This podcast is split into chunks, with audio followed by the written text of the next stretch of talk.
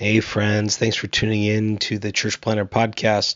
Before we started today, wanted to tell you about a really special opportunity our friends at the Micro Church Conference put on by Brave Future, um, happening April 18th through the 20th in Kansas City.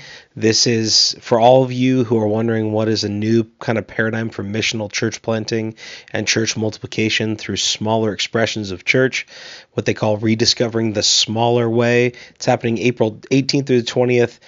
Kansas City is being hosted by Kansas City Underground. Going to be a great weekend, and they've given us four free registrations to give away. Normally the price is ninety dollars, but we will get you into the conference for free. We have four of those. What you can do to enter is go on our Instagram at Church Planter Podcast and there you'll find um, a, a, DM button. Click that DM button, send us a DM with your email on it, and your name and where you serve. So you email name where you serve, and you'll be entered to win one of four micro church conference registrations. You just get yourself to Kansas City, and uh, you can be there and learn a ton from our friends at Brave Futures. Hope you enjoy the show today. The illustrious Jabba bids you welcome. I'm going to regret this. I'm Pete Mitchell. He's Peyton Jones, and this is the Church Planter Podcast, brought to you by Church Planter Magazine.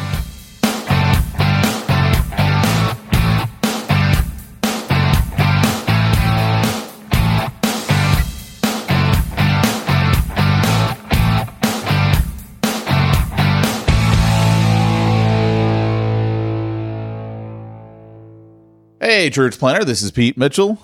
And this is Peyton Jones. And you're listening to the Church to Planter the podcast. Church Planter. We, we, you would think we finish each other's sentences by now, but I try to do it all dramatic, you know, give that little one second pause before I said the the most magical name there is in podcasting, and that would be the Church Planter podcast. See, and it frightened me that pause. I'm not used to such things. This is why we can't have nice things. You know, I was thinking about this this Nightly morning. at midnight till till two a.m. It's the Church Planter podcast. That's so rad. I would love to do that. One of my favorite podcasters has this thing called the Morning Stream. And I just tuned into that thing because they talk about it's like Seinfeld, the show about everything and the show about nothing. You're talking about me, right? time. You said one of my favorite podcasters. Now, what is Well- this uh, podcast that I do that you you're so uh, enthralled with? Oh, oh, oh, uh, Church Planter podcast, of course.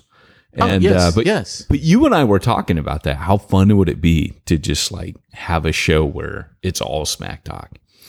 But uh, I'm in textbook Oh, that's my prison. life. I am like waiting until you come to the dark side and forget all this church planter stuff, so I can just be like, "Yeah, I get to have fun." That's it on the podcast. well, the problem is I want to do all these nerd podcasts. You know, like I want to do a World of Warcraft podcast. Dude, I still think it's it. funny. You came to me saying we need to do a World of Warcraft magazine. I'm like, dude, I think that's a great idea. Have fun with it. Let me know how it goes. And you're like, no, I need you. I'm like, nope. Have fun with it. Let me know how it goes. So, for those of you that don't know, um, my secret to ministry in all these years, not burning out, not quitting, not, you know, sabotaging my own life and marriage is video games. And, uh, and I'll, I'll tell people, they'll say, Hey, what's the secret to staying power? And it's not video games. It's, it's anything you can do that just kind of gives you that little window of feeling human again. Because so many uh, church planters and ministers, everything they eat, sleep, drink, and breathe their church nonstop. And they start feeling non human. I mean, I think that's kind of why God gives us a wife, why God gives us a husband, why God gives us kids is so that we can actually just be human, be human beings, you know, go do human being stuff for a little bit. And, um, and hobbies. I just want to point out God didn't give me a husband. I'm just going to point that out. Well, we have women listeners, and you know, gotta. I, I was quite We have proud of we have myself. we have a woman listener. I think I think let's let's couch this correctly. Does do our wives count? I mean, even my, My wife, wife doesn't, doesn't listen, but she tunes this. in sometimes. My you know, wife just checks never, up on us. You've got a special woman. My wife is like, ah, okay, whatever. Like she does not care what I do. Yeah, like when I come to your kid's party and they're like, "Who's that dude?" And you're like, "Oh, one of my, one of Pete's foosball friends." Oh, you? No, my kids love you. You're Jesus steak, remember? No, no, I mean the the other the other adults at the party that want to know who's that guy. No, they're like, wow, Pete actually talks. That's what happens when they see me with you. Wow, I didn't I didn't realize Pete ever said anything. Yeah. yeah. Not much, not much, but yes, he does talk sometimes. We should actually throw in if uh, this is your first time joining us on the Church Planter podcast, this is what we affectionately refer to as smack talk. This is how Peyton and I do friendship. This is our catch up uh, for the week. And you get to be a part of that. And that's usually about 20 to yeah, 30 minutes on the long side. And then we get into your church planting goodness. So stick around. So We'll what's get into good funny. Pete? What's funny about that is that you know, so far they're just like, oh, this is like the banter. You know, like I've come onto the podcast, it's the banter. And uh, no, it, it is so much more than the banter. And you you you know, this is about the point at which other podcasts stop. And I was thinking about this today. That the the difference between our podcast and like I, I love Carey Nieuwhof, right? I, I don't listen to. Um, I, I was on that podcast. Funny enough, I was episode 100. If you want I to think hear, he was on our podcast, or at least we did an interview with him. I don't know that we ever you know what's it. so funny? You and I. So we have a great relationship with Carey because when nobody knew who I like how you and- say we have a great relationship. Like I've ever had anything more Well, to you- do with him other than that one interview. You're both. You both have ginger hair, right? So it's like You know what? there's that bond. You cannot say that word unless you are a ginger. You cannot use the term Okay. ginger. What do I say? What's the I don't care what you say, but that's not the word you get Auburn. to use. Only Auburn? my people Auburn? can use it. I, I didn't say you're both gingers. Now that would have been, you know, you can't even use the word in a sentence. there is a concern from us non, uh, shall I say, auburn haired people um, about gingerfication, this process whereby things are being taken over um, through the gene pool. Gingerfication. That's the greatest word ever. That should be our title right there. Um, If I could that spell it, I would. spot. It's rad. So you know, but but what was funny is we didn't know who he was, and so early on we were like, wait, wait. Let's not say we. I don't know who anybody is. Like no one. like, I still don't know who he is. people are not like, hey, that Pete guy, he's the guy you go to if you want to get connected in in uh, Christendom. He knows everybody. No, that's Peyton. Well, what what was funny, dude, is that you know eh, we were you know back in the early days of the magazine when he was just getting started. We didn't know who he was. Somehow, I think I read something by him online. It was like the first year of his blog, and I I I reached out to him and said, "Hey, could we use that?" Um, in the magazine, that's a fan. It was something about like reaching the next generation. He's really good on that. And then every so once in a while, we would go, Hey, that's not a phrase, by the way. I'd say, Hey, uh, uh, what about that red haired guy? Let's use him again. And we would literally put him in there, not, and then we'd be like, what's his name again? And, and trying to spell it, my word, right? Like now I can spell Yeah, it in my didn't he like tell us my website is careynieuwhof.com? And we're like, uh, uh, I'm not sure how to type that into a browser. Can you spell that, please? he had a little trick that he would use, kind of like R.C. Sproul, where he'd be like, "It's Sproul is in soul, not Sproul is in growl." And I can't remember what it was, but it was something about how to spell his name every time, and uh, and I can't. I can't remember what it was. Did you see that meme that I posted last night about um, I before E?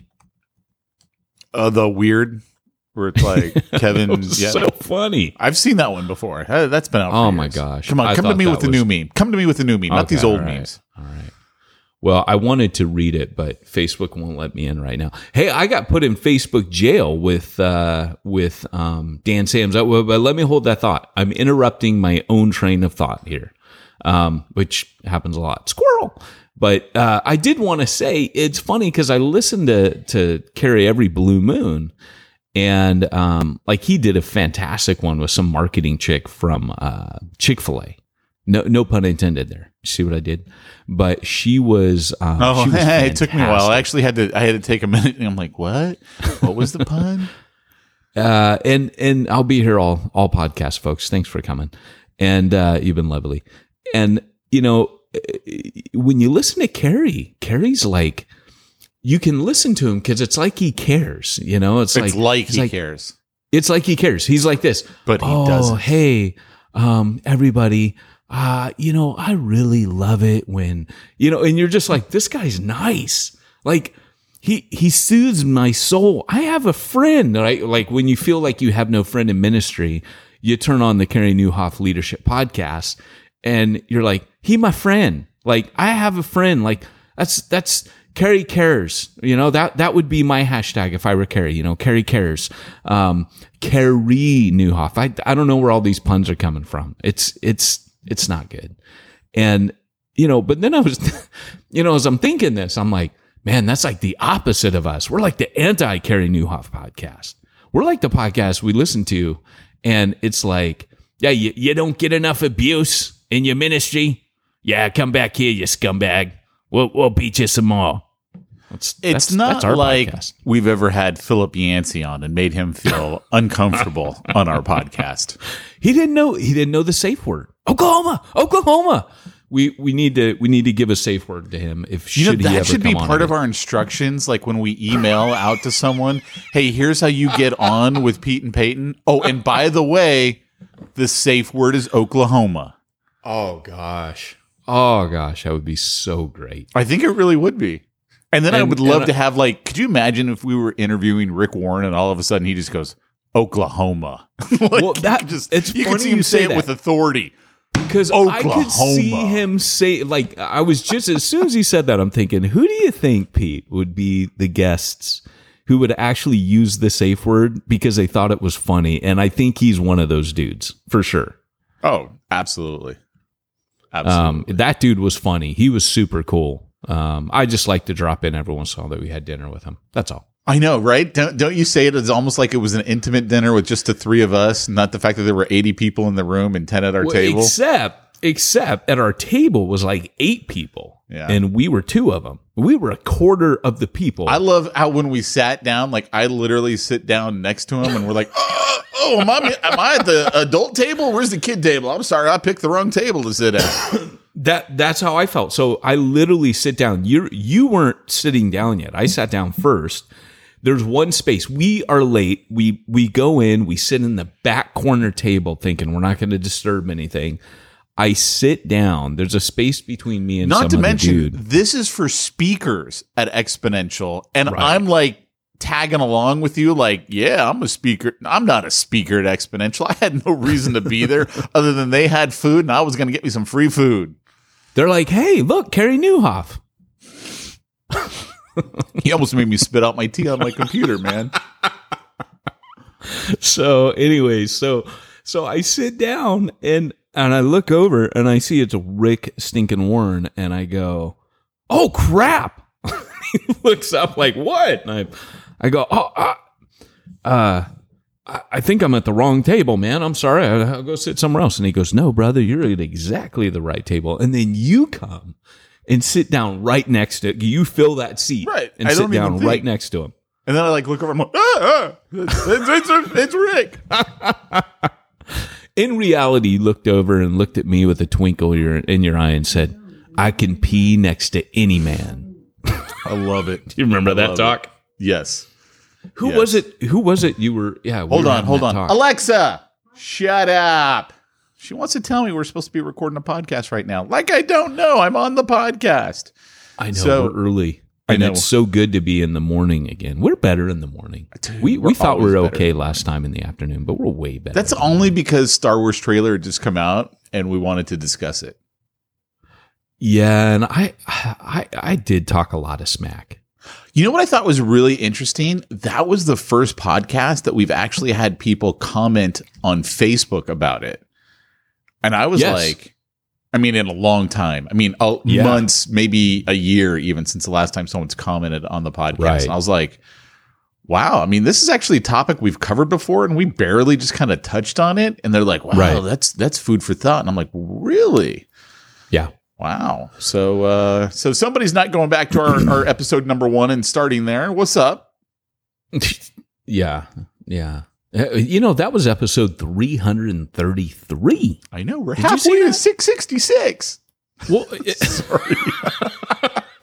we have to end before that episode. We have to hit before the 666th episode. Well, that's all right. We'll end at 665. How it's just out in time. Well, it's going to be 111 episodes until Well, couldn't we it to also be 444. 606? Isn't like the the translation they're like, well, is, is it 666 or is it 606? I mean, isn't that like Oh. part of the debate? No, I didn't know that. Sounds Oh, like uh, a go look at the footnotes in your Bible. Someone's not reading the footnotes in their Bible. Go read them. Really? 606. I don't know what that means. Boy, that would sure make a lot of heavy metal bands in the 80s mad. Oh, that would also really upset everyone about barcodes. Don't you remember that with barcodes? Like, well, if Oh, the, the first digit's a six, and then the one in the middle's a six, and the one at the end's a six. So oh, everything that's got a barcode is from the devil. Wow.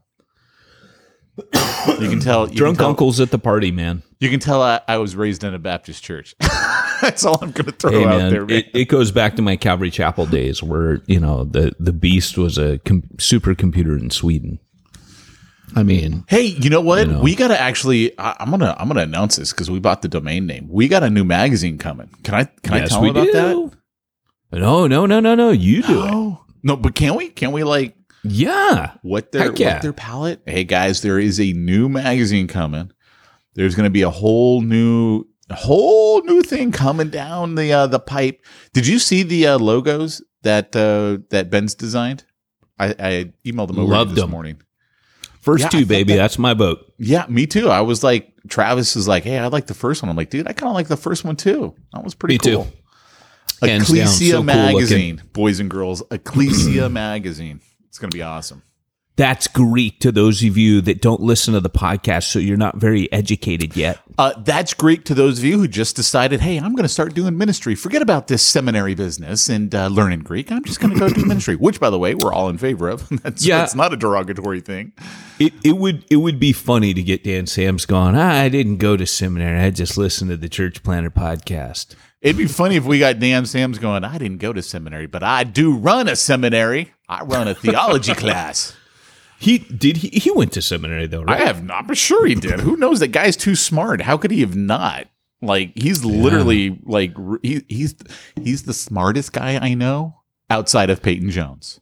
I was I was gonna that say? Is that, is that whoa, okay? yeah, is like, is Dan writing a textbook, Pete? Excuse me. No, but Dan is doing a gun podcast with Pete Mitchell, so that immediately puts him as like in my inner circle. That's immediately twenty points on the And he's a IQ church scale. planner. I mean, come Yeah, on. hey, Hey, he's he that- speaks that my just- love language. He speaks my love language. But let's be honest though, right? Like being a church planter, just you lose 20 points on the IQ scale. We all know we're dumber than most pastors, right? Like if we were smart, we wouldn't be doing this, man. We we'd be taking some comfy gig somewhere else. There you heard it from the Church Planter podcast. Welcome. Where This we is why- insult our listeners by going, This- you've got a 20 point deficit in your IQ just by the v- mere fact. Carey would never you do. say that. No. Carey would never talk to his audience like, see, that's why he gets nice things. Well, and that's why he's got a much bigger audience than us. Like, if you think about it, w- we are the longest running, uh, most popular podcast for church planters, and we are incredibly small. In the like- wild. I, we are. We're we are worldwide. In the wild. We've got listeners in like I don't know how many countries. It's got to be like eighty or ninety. See, I didn't know that. It's it's good I don't know these things. I walk around a big head. Yeah, but there's like uh, 156 countries. So why are we in all of them for crying out loud? oh man, see, that's such the entrepreneur marketer in you. What you like? You're focused on the ones that we're not in. Actually, not really, because I'm like, eh, I don't care. I world domination. I'm like, how do they even listen to us? I don't know what language they're speaking in. You know, whatever little postage stamp country that is. I don't, I don't know. So all I really care about is what do people in the U.S. and somewhat Oh. the UK. huh? Okay, so We're we, we need to ask there? you as our listeners to do something for us. Um, I have no time. Pete and I were just talking. I have zero margin. I am chained to a desk writing a textbook right now. Um, and today, though, I am filming um, this afternoon the Ministry Ninja show, Church Planning and Money. It's going to be round two, 10 more episodes coming down the pipe. Film those today. So that'll be 20 in the can. I'll be almost halfway through uh, the year's worth. Excuse me, I didn't mean to burp on this podcast. See, Carey would never do that. Yeah, but you do it on like every episode, so I don't understand why I now you're apologizing. I do, but see now I've got like it's like like Jiminy Cricket. I've got a little Carey Nieuwhof standing on my shoulder, kind of telling me like, "Hey, Peyton, you know, I'm a little disappointed in that." And uh, by the way, we love Carey. We're not making fun of Carey. We a Jiminy stud. Cricket. You know, it, it's funny. I think I've talked about this. I got a little. um I think it's because he's so tall, but I got a little um little starstruck when I met him. Which you know, I hang out You with Ralph face Moore. to face? I met him, yeah, and he's super cool. Um, super as you would expect, right? Super down to earth, super cool. Um, How tall are you? and but he's really tall, dude. How tall Like are he's you? He's basketball player tall. Um, I'm only five foot seven and a half, and I claim the half because when you're my size, you got to claim the half. Okay. All right. Yeah, I mean, I'm not Yeah. that much taller than you, but I mean, you know, I can just I'm not barely nearly as short.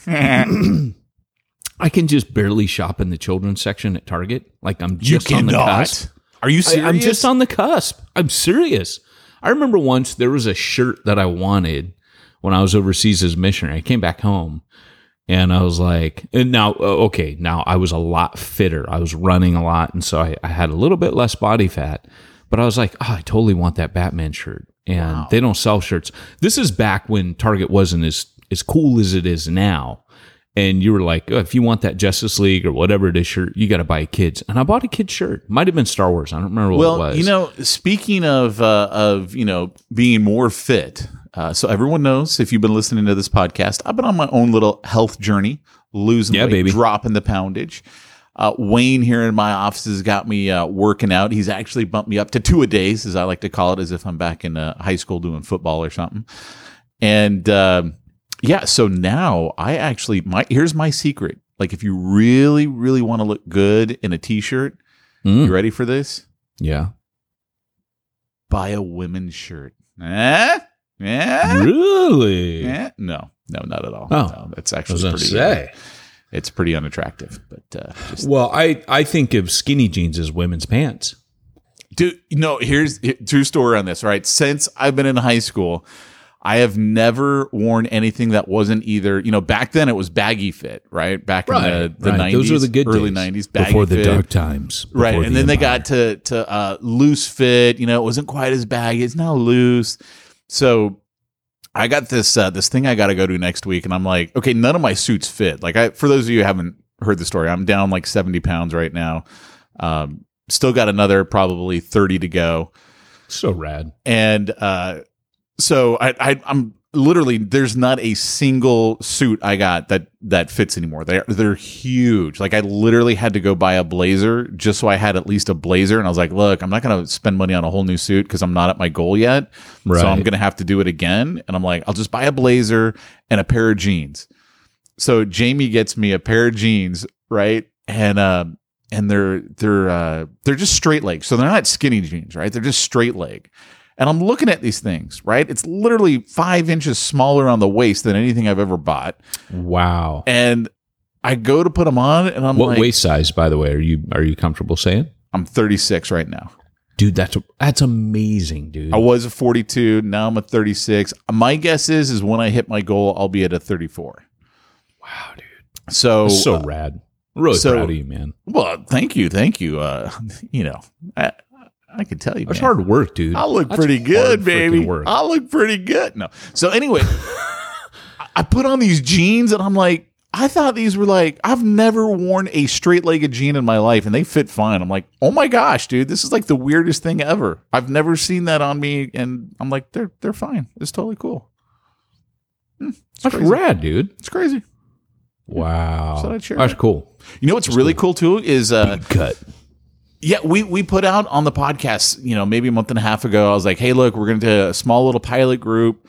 Uh, any pastors that want to get in on this, uh, we're going to do a little ministry health challenge. Wayne will personally work with you, um, and get you set up. and some of these guys are having incredible success. Like Wayne, the uh, the one guy, how much does he lose? Josh has lost 19 pounds in 18 days. 19 pounds in 18 days.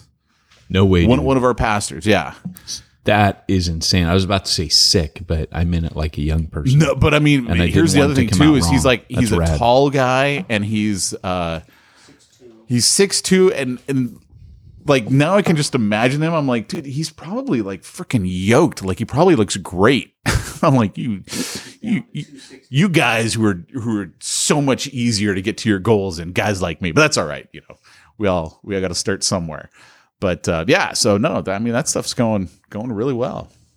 Wow. Yeah. Dude, that's awesome, man. So good to hear that. Yeah, it's cool.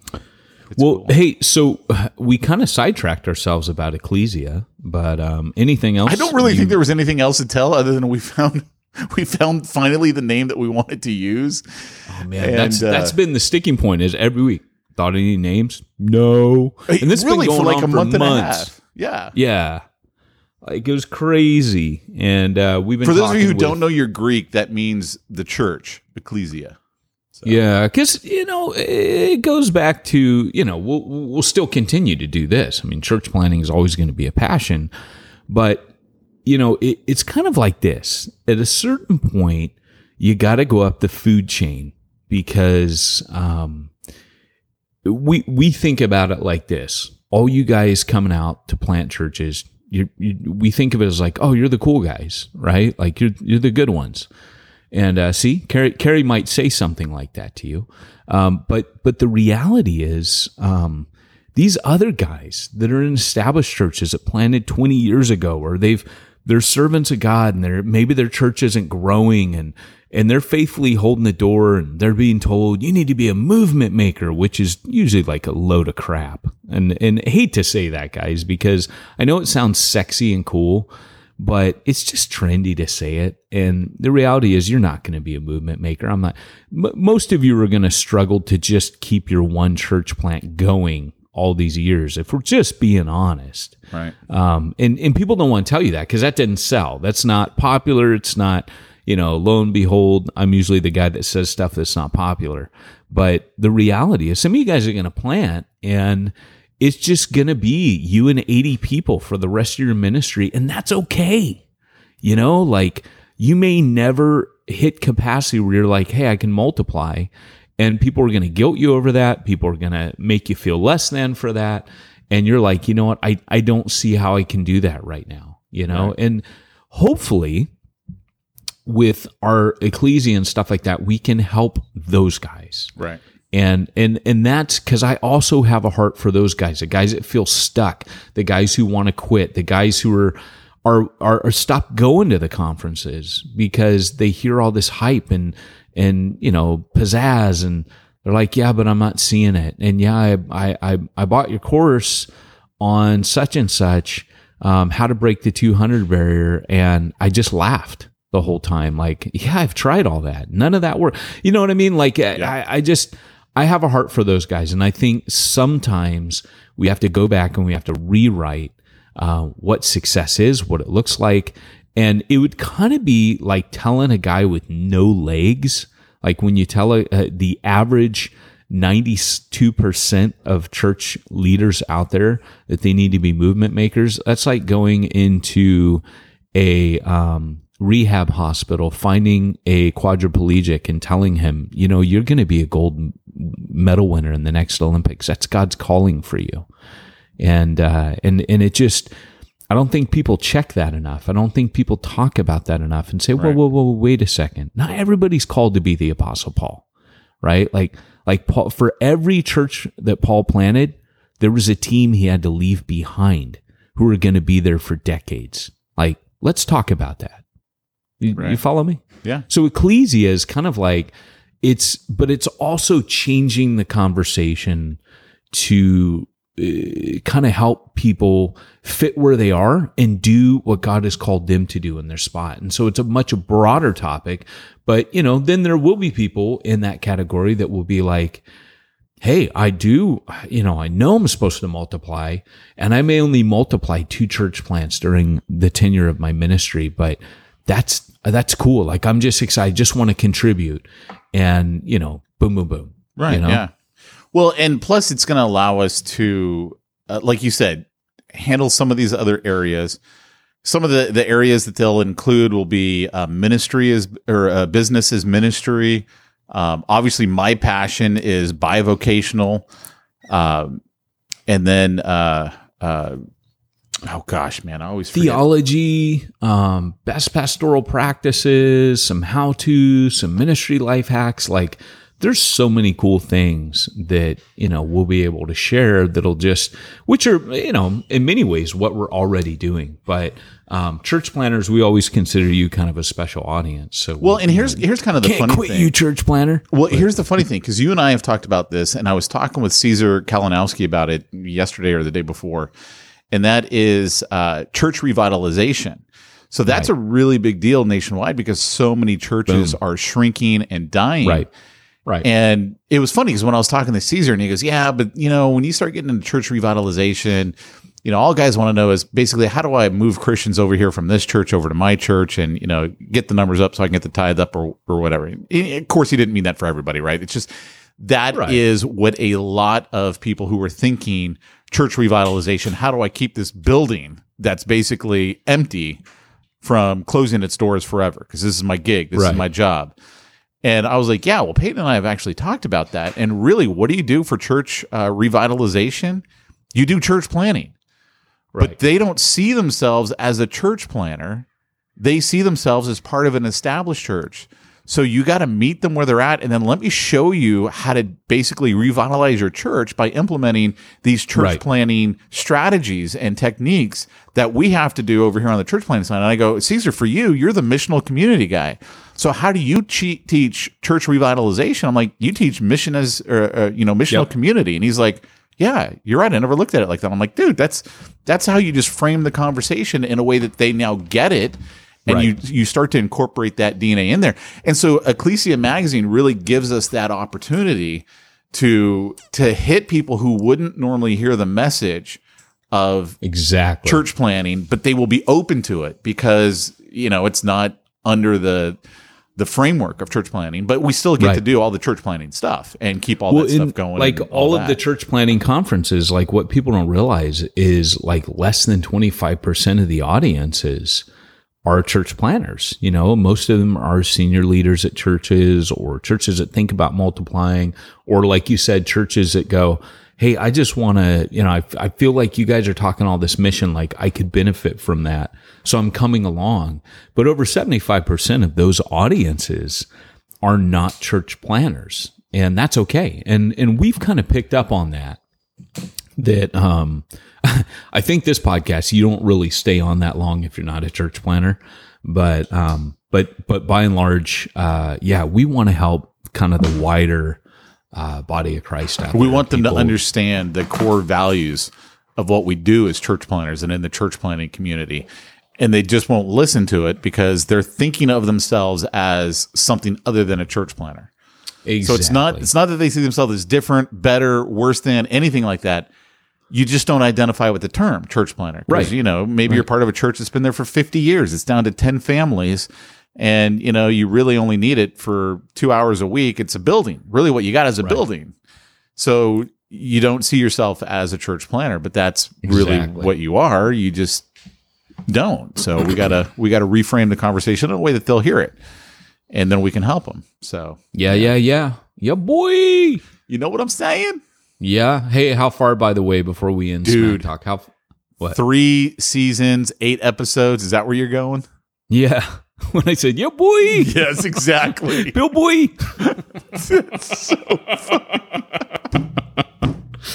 we do finish each other's sentences. Oh, as soon as you did that, I'm like, oh, that's Jason.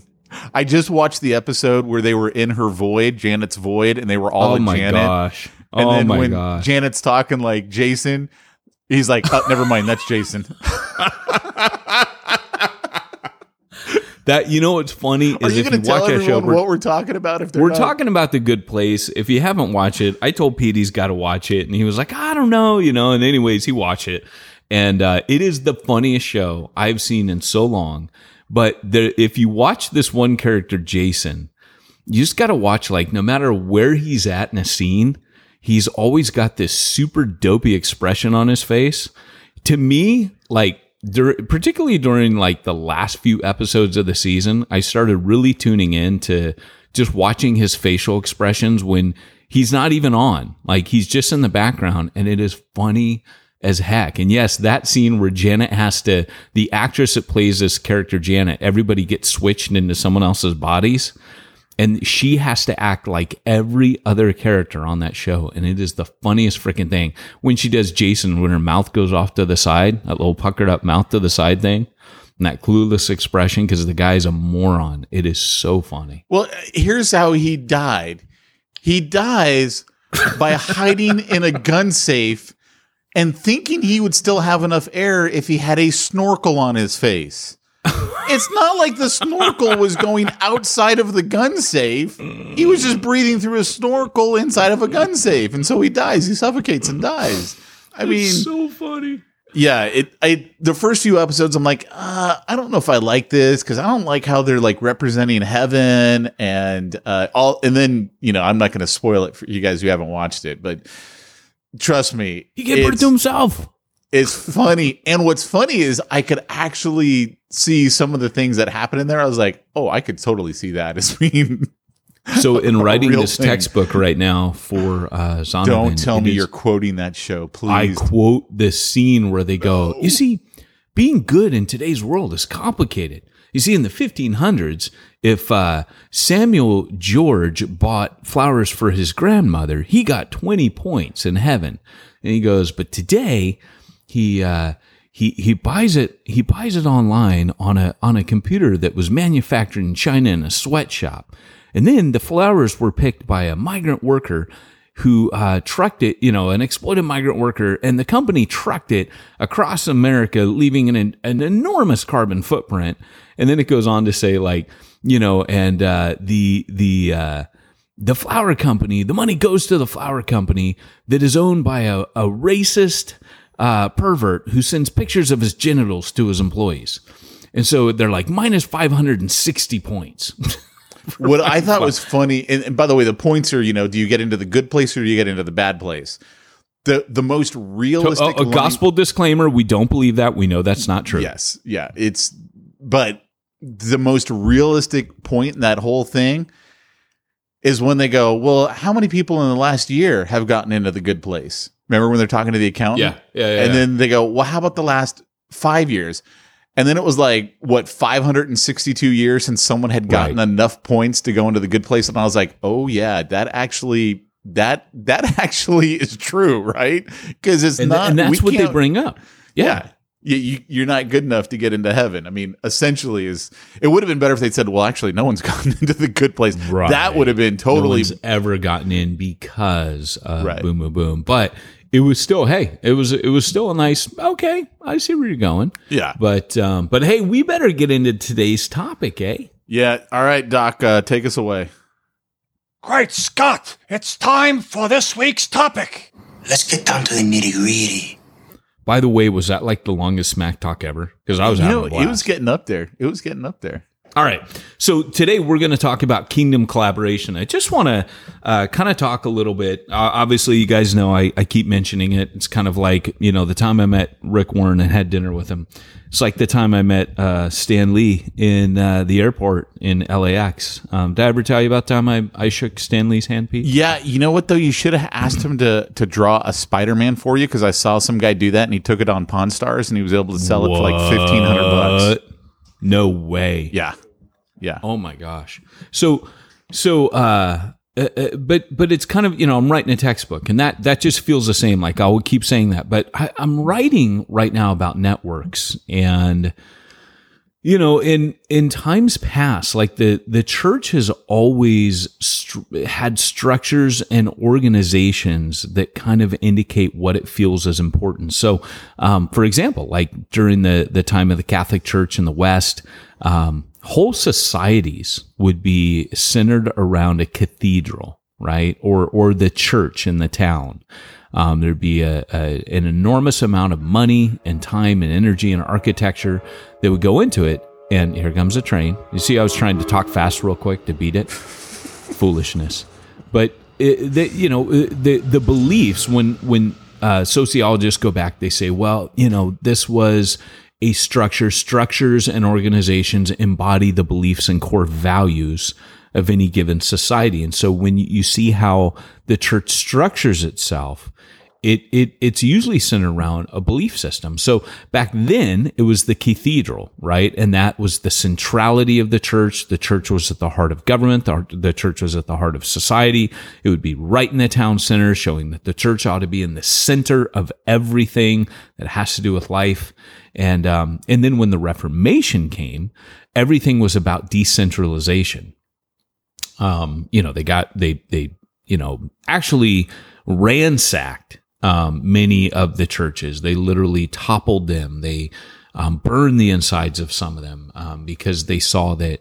Um, you know, I'm not I'm not advocating that this was right, but it was a reaction against the belief systems of the Catholic Church. And what what then happened was even as you know in the early days of the Reformation they then made their structures around belief systems. So you had um, denominations that started to form. You know, you had uh, Calvin in Geneva, you had Zwingli, you had um, who had his own version, you had Luther, you had uh, you know all these different groups that.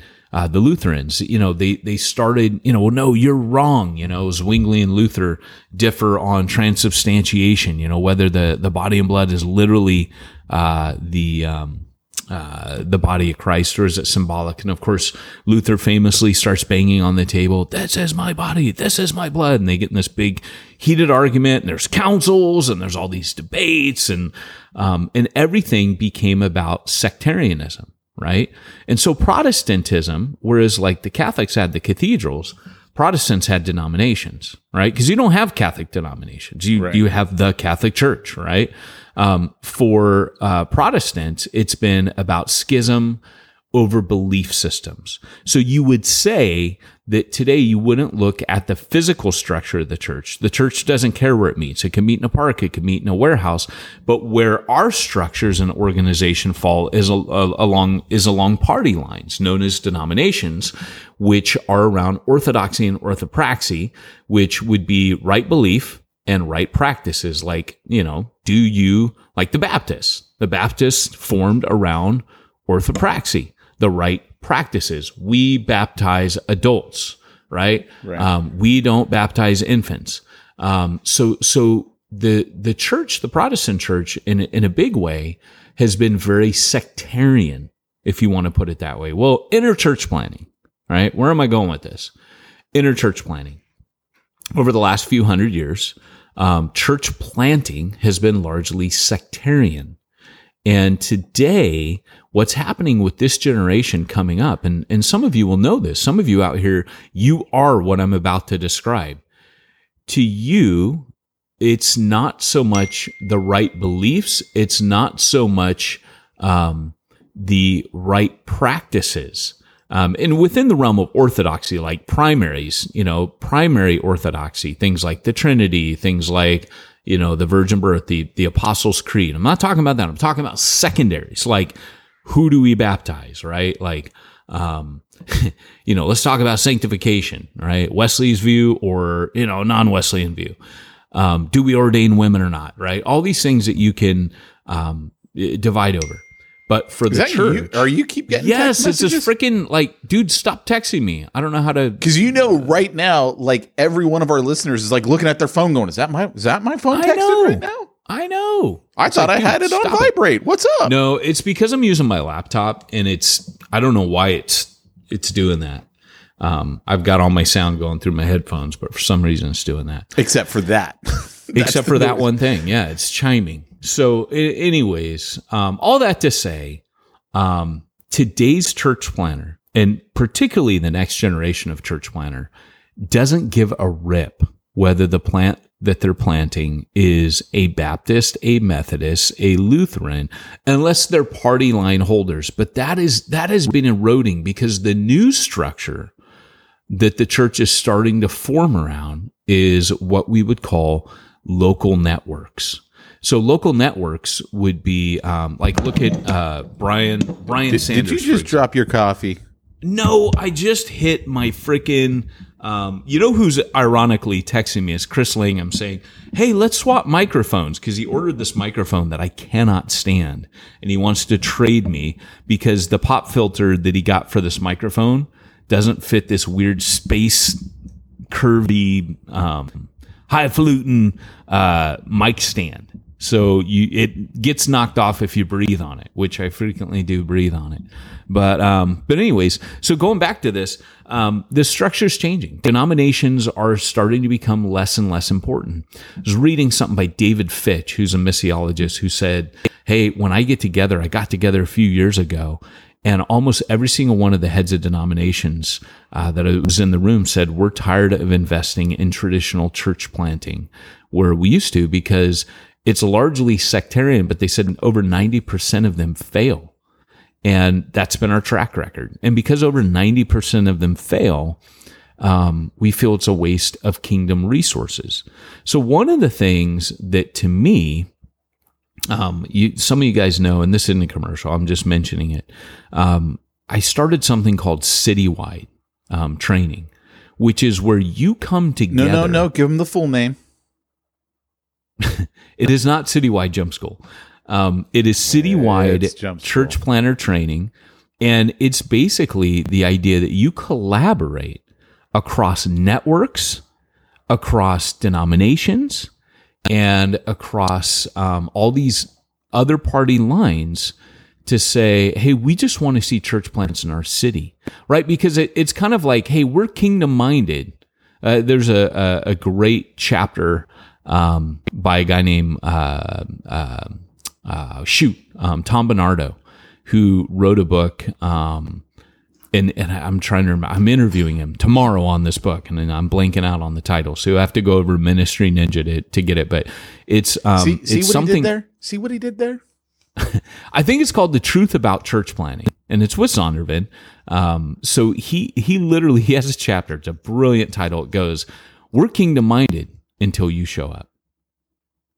Right, because you're the church planter, and the, until you show up, we're a kingdom. And once you show up, it's like you know, um, you know, it, it kind of like it says, you know, church plant. Uh, in my city, to God be the glory. Church plant in my neighborhood, that's another story, right? So uh, there's this this I would say uh, this weird. It sounds good when we say, "Hey, we're kingdom, kingdom, kingdom," and when it comes down to it, like I'll never forget um, how much grief that I took um, for uh, basically like you know I, I'm not going to go there. I'm not going to go. I'm going to hold off. You know what? You know what I'm thinking. But I'm going to hold off. I'm not going to fight. I'm going to behave. I'm going to calm down. I'm going to wait a minute hold up. Um, but I, I got a lot of sect. I got a lot of territorialist thinking, like, "Oh, what are you doing over there with that new breed?" You know, and and and the reality is, you know, I would tell people, "Hey, new breed's no threat to you. New breed's not." But again, when we plant um, nowadays, if if it's sectarian, it's it's Paul says it's sectarianism. Right? I'm with Apollos. I'm with Paul. I'm with this. And this next generation starting to see through the sectarianism. So, like, for example, certain networks will tell you you can only be a part of our network. You can't be a part of another network. Oh, why? Um, if you're with our denomination, you can't have dual affiliation. That was when I first joined the Southern Baptists. It was because they dually affiliated. Right. And I was like, hey, that's rad. Like, I would literally, like a race car, put every denominational sticker on my church plant if they would have it. I'd be like, hey, yeah, you're all welcome, man. Let's plant. You know, vineyard, boom, pop it on here. Presbyterian, boom, slap, pop that on there. You know, Methodist, slap, pop it on there. Let's do this. Come on, let's kingdom collaborate. And this next generation, that is how they are. The young people today don't care where they get the support from. They're just saying, support me. And, you know, there, there are guys out there that are just out for a money grab. But there's also church planters out there that are like, no, I just want the coaching. Like New Breed, people would come to us from other denominations going, hey, and, th- and this is all changing now. I mean, that was part of the work that I did with Southern Baptists was uh, through Mac Lake, helping to bring them training. And but the reality is, um, most most guys out there, they would come to New Breed going, "Hey, we just want training. We don't want money." You know and over, over the years notice noticing trend and and and one of the the refreshing people people come like be like be like oh so so well nat well nat well nat well you you you you denominator denominator denominator denominator we want we want we want new breed new new not not not here to have have you us us new breed is here to support you in doing your thing which is church planting and I really think we're entering into a time, Pete, where long, long as the church plant, um, is, as long as it's about the network or, or the denomination r- rather than about uh, what's happening the ground, the ground locally, then we're missing the boat. And I think this generation seeing. It's kind of it's kind of like ch- church planting isn't about Jesus anymore. It becomes about the church plant. That's it's like a place where like your focus is off, right? Like like you've got your eyes on the wrong thing. It's a type of idolatry, right? It's kind of like in the Old Testament. Go, go, you know, they melt down this this all this silver in the book of Judges, and they melt idol and idol and idol. Lord, the Lord, the Lord our God, or like the golden calf, you know, Lord, the Lord, the Lord God delivered us, delivered us out. You're saying all the right things, but that's actually idolatry. Your eye, your eye, your eye thing, thing, thing. Word, word, word. Your eyes are on the wrong thing. And th- that's what happens in church planting. Church planting is never meant to be about a church. I'm, I'm reading Brian uh, Sanders' book uh, where he writes about networks. And um, trying to remember what it's called. I think it's called micro churches. And um, I'm reading so many books right now, Peter. It's crazy. Um, um, but but his book, You I know, think that's funny because I'm actually watching so many TV shows right now. It's totally crazy. That's so rad. I'm reading at an an unprecedented rate right now. I can't believe how fast I'm reading, and it's all driven by fear. Like I'm not going to get this book done, man. Faster, faster, must go faster. But uh, but you know, it's it's a um. I, I really think we're in a time where um, people are going to stop caring about the broad network, like the network that's nationwide. That you know, kind of like if you plant, you have to give us like five percent, ten percent of whatever your church takes, um, you know, so that you can keep the network going. Church plant serves the network. I think what's going to happen is in future you're going to look at church plants um, that that are going to be crossing the aisle and working together collaboratively to plant together in a city or in a local area, maybe a county, like picture like the county of San Diego or county of LA or like wherever New York City.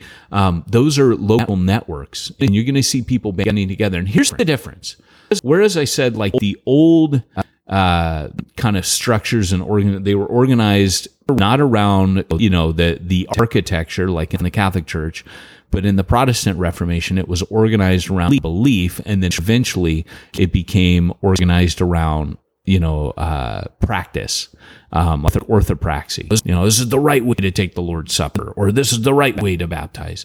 Um, the what it's organized around in the future is mission and people are just going to say, you know, I don't care how you baptize babies or not. I don't care about how you take communion. I don't care about who and what you ordain. What I care about is are we reaching people for Jesus? And that's where the local network comes into its own because the central um, focus of that is mission, the Great Commission, the the whole reason the church is still here. And I I just think somehow that is closer to God's heart. When Paul says about sectarianism that um, it's carnal to say, I follow Paul, I follow Paul, I follow Apollos, I follow Cephas, he says in that context, therefore there must be differences among you, you know, and, and these are secondary uh, differences. These are secondary opinions. I mean, when you look at the church in the New Testament, um, I, I kind of feel like everything we have today, like Pentecostalism, I just see that as like the Corinthians. You know, the Ephesians, I see them as like, you know, kind of like a more word based where they don't have so much experience. That's what they're struggling with. Paul goes, I pray for a fresh spirit of wisdom, revelation. Like every cross section of the church today this existed back then. You know, there were different flavors of churches, different types of churches, um, different things going on in different churches, and uh, you know, it, it- there wasn't one size fits all in the early church, and there isn't today. But the mission of the church was the central driving factor. Hmm. Interesting. I know I told you because it was like a little egg-headed today. So let's let's just take a couple of minutes then and address what what are you suggesting in, in how you work with other local churches? Like, let's get some practical application Yeah. all of this.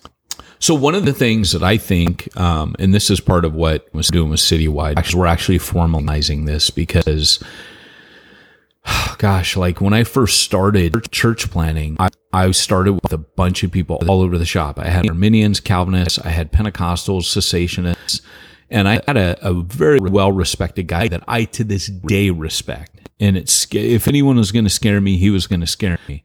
Uh, he was the equivalent of like a Tim Keller for the UK, and he just said, "Peyton, that won't work." Um, he was one of my seminary professors. He said that won't work. Um, you you you guys have to be unified on all these things, and I and I I thought about that, I, and I came to my belief and opinion that no mission is the centralizing figure because I I laid it out on the first very first night, guys. I don't care about all these secondary things. I care about two things. I care about glorifying Jesus and reaching the lost. And if, and if that's not enough to unite us, then we got big problems. And that worked, right? Went down like a charm. So then I said, look, here's my tradition. I'm bringing my pets to war. No one got to bring their pets to war. We were going to war on enemy territory. We were taking captives and we were focused on, uh, uh, reaching the and, and nobody owned the church plan. I even said, hey, I don't care if it's here in a year. All I care about is reaching the lost. And if they want to filter into other churches when we're done, I'm cool. By, and by the way, that's the first thing. The first practical thing is don't ever make the church the focus. Make mission the focus. That's a crucial difference. Keep making mission the focus. If you make mission the focus, a church will come out of it. Right. If you make church the focus, mission won't necessarily come out of it. And you, you your church plant will probably die because mission wasn't the focus.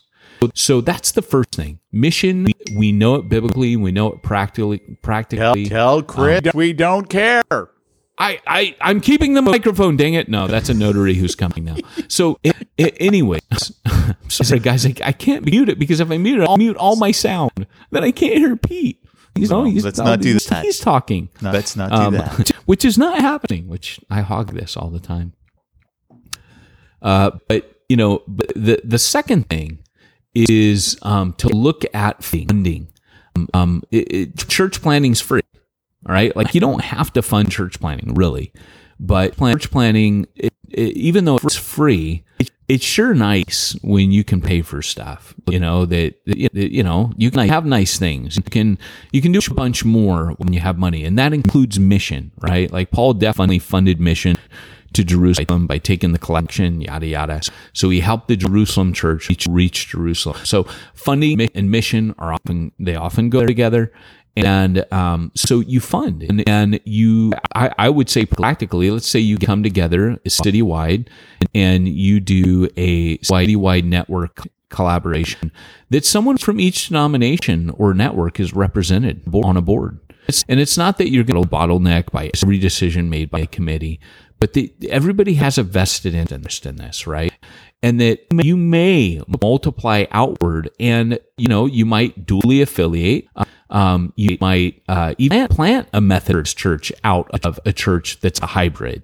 Um, but you could come together and you agree on that. This is a centralized strategy. So, so this board would exist for a centralized strategy um, um, and also centralizing funding that would fund mission, not their own individual church plan. Secondly, uh, or thirdly, you would also have a um, an assessment together that you assess um, for that city what what what kind of church planter you're looking for, right? And and one of the the genius things about this is it, a leadership pipeline comes into it. We we call it.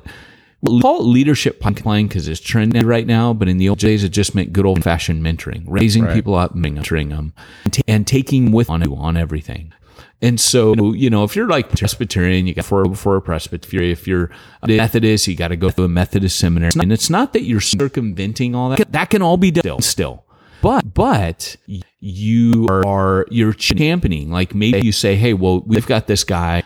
Um, they don't think in this city we have enough, you know, impetus to to get a church plant up and running but it did something together and it grew. We could multiply and that church could have a grandbaby that would be a Methodist church. And, or, or it'd be something. And that this is kind of what I'm saying is church, churches are shared by these networks and denominations.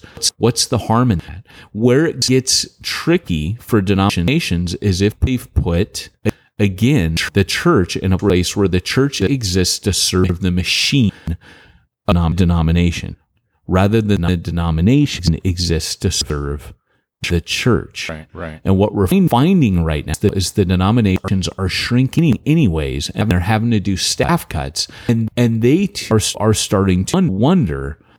Have we got this the wrong way around? I was recently in an annual annual meeting for a denomination, and I sat in and I heard these exact thoughts being communicated.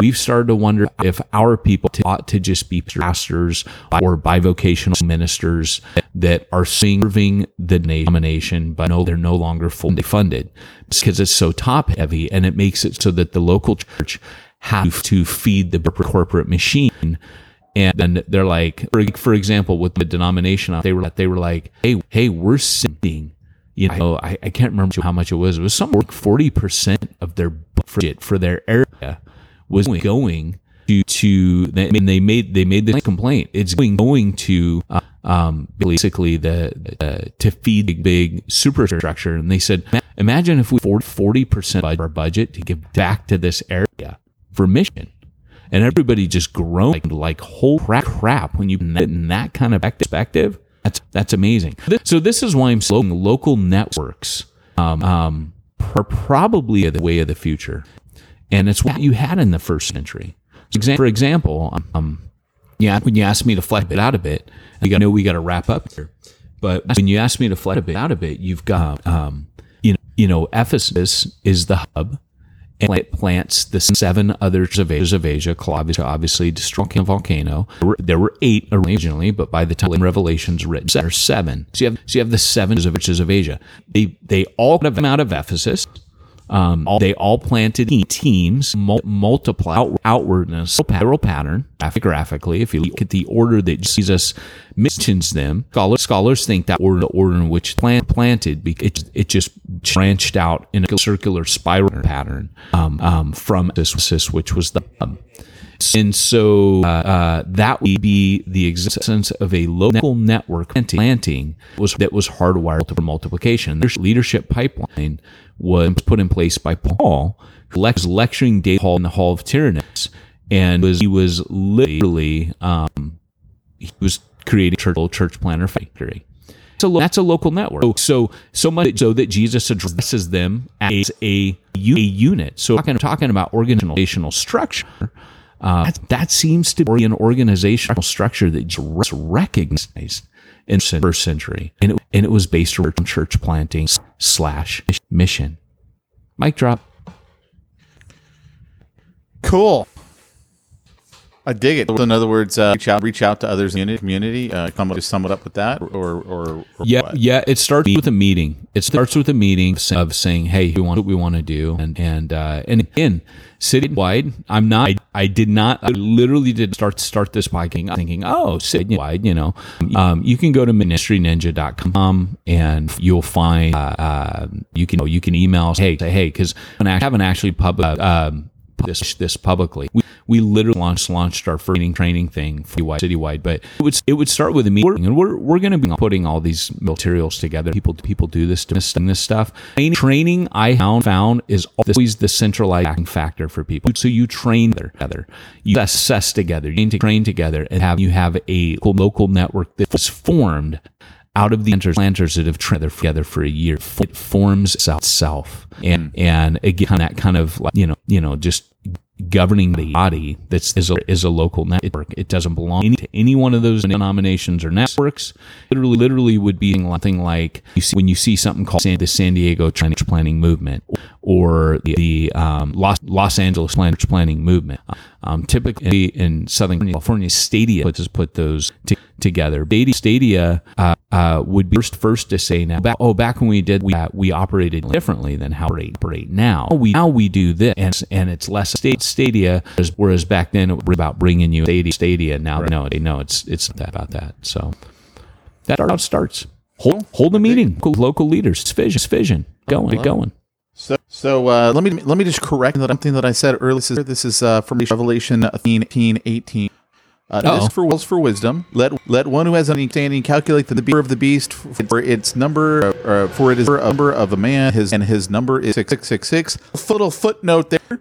You go down the footnote. See the manuscript six six one six six. So. Uh, Oh man, yeah. I'm so glad you added that up. Yeah, no, you know, hey, I mean, saying uh, hopefully have some have six one six as your area code. Just, that just means the whole area is do- is doomed. of out of six one call six called this. What? Oh no, just just crossed my.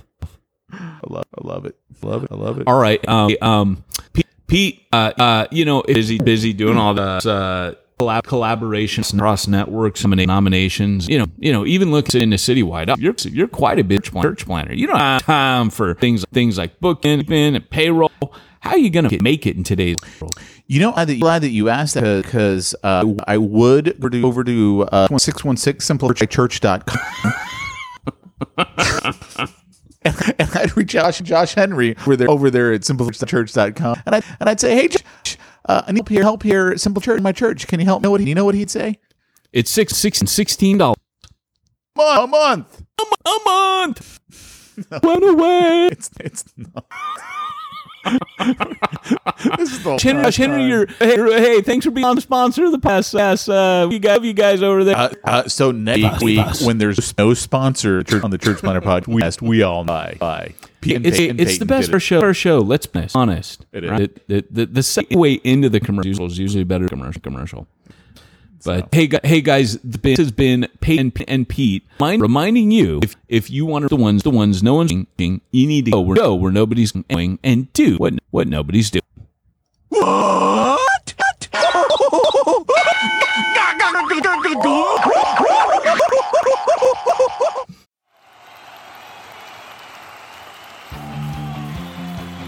Thanks for joining us for another weekly episode of the Church Planter Podcast with Pete Mitchell and Peyton Jones. We'd love to hear your comments on this episode of the Church Planter Podcast. Visit us online and let us know what you thought at churchplanterpodcast.com. If you subscribe to us via iTunes and have enjoyed the podcast, leave us a positive review. The more positive reviews we receive in iTunes, the more iTunes will promote us to other church planters who would benefit from this show. This podcast is brought to you by the Church Planter Magazine, which is available in the iTunes newsstand or online via churchplantermagazine.com.